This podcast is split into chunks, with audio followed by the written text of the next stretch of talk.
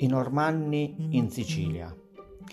Letture dal libro Storia istituzionale e politica della Sicilia, un compendio del professor Massimo Costa. Continuiamo al, a parlare dei Normanni e soprattutto di Ruggero I e del suo eh, sviluppo verso il Regno di Sicilia. I Normanni introducono in Sicilia un sistema di governo feudale. Quando mai la Sicilia aveva conosciuto tale diritto? Arrivato quindi qua, bello e fatto, nella sua maturità, quando altrove era già entrato in crisi.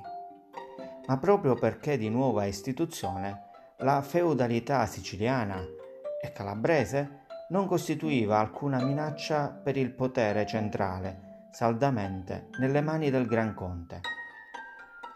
Per il resto, la macchina del nuovo Stato combinava empiricamente le tradizioni antiche greco-romane trovate in loco, l'esperienza amministrativa araba dell'Emirato, l'ossatura ideologica e burocratica del monachesimo benedettino di diretta importazione francese le comunità indigene del resto, come quelle immigrate dall'Italia, continuarono a seguire i loro usi, tutti più o meno di derivazione romanistica.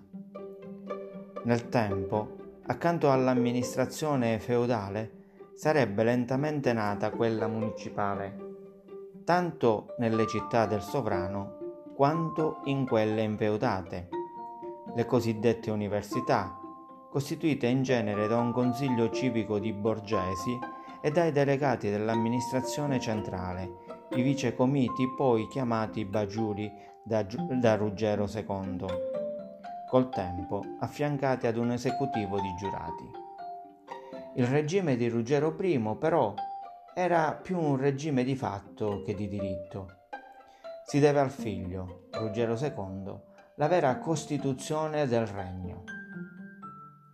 Morto quindi Ruggero I nel 1101, segue la reggenza di Adelasia per conto dapprima del figlio Simone, poi, morto questo prematuramente nel 1105, dello stesso Ruggero II.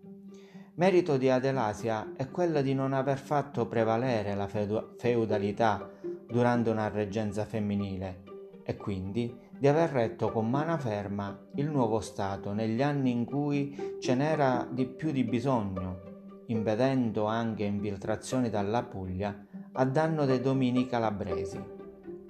Dopo le oscillazioni di Ruggero I con Adelasia, la corte fissa stabilmente a Palermo la propria sede. Ma forse già Ruggero aveva preso a risiedere a Palermo dall'acquisto della prima metà della città nel 1093.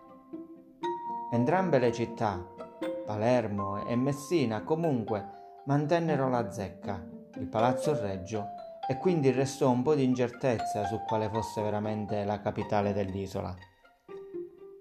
Ad Adelasia, nel 1109, si deve tra l'altro il primo documento pubblico su carta dell'intera Europa, sul finire della sua reggenza troviamo già definita la principale carica dello Stato, l'ammiraglio, allora il greco siculo Cristoforo, già succeduto a Eugenio.